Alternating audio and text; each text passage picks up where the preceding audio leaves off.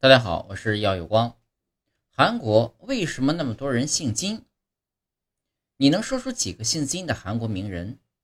除去政治界的几个大人物，娱乐明星也有不少：金钟国、金俊秀、金秀贤、金钟民、金泰熙。根据2015年的统计，韩国总人口数约为4930万，其中约有二百百分之二十的人姓金。也就是大约一千万人，而李是第二常见的姓，朴排名第三。总而言之，大约百分之四十五的韩国人的姓氏属于这三个中的一种。那么，为什么这么多人姓金呢？公元前五十七年到公元九三五年，朝鲜半岛由新罗王国统治，他们与朝鲜半岛上的其他国家进行了各种战斗和结盟。最终，在公元六六八年统一了朝鲜半岛上的大部分国家，而新罗王国的统治家族都姓金，金姓家族连续七百多年都是新罗的统治者。过去的韩国，多数只有皇室和贵族有姓氏，平民百姓只有名没有姓。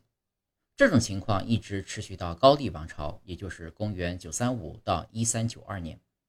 后来，在朝鲜王朝后期。一些平民为了获取社会地位和经济利益，给自己加上姓。一八九四年废除阶级制度后，越来越多的百姓为自己增加姓氏。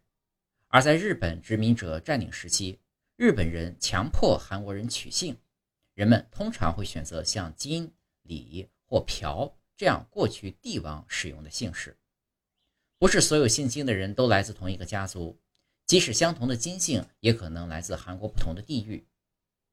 Kim Soo-ru 是被认为是韩国古老的王国 Gaya 的创始人，由他诞生的金姓氏族位于韩国东南部城市。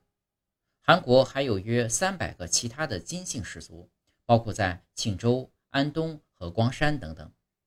是否相同姓氏的人无法结婚呢？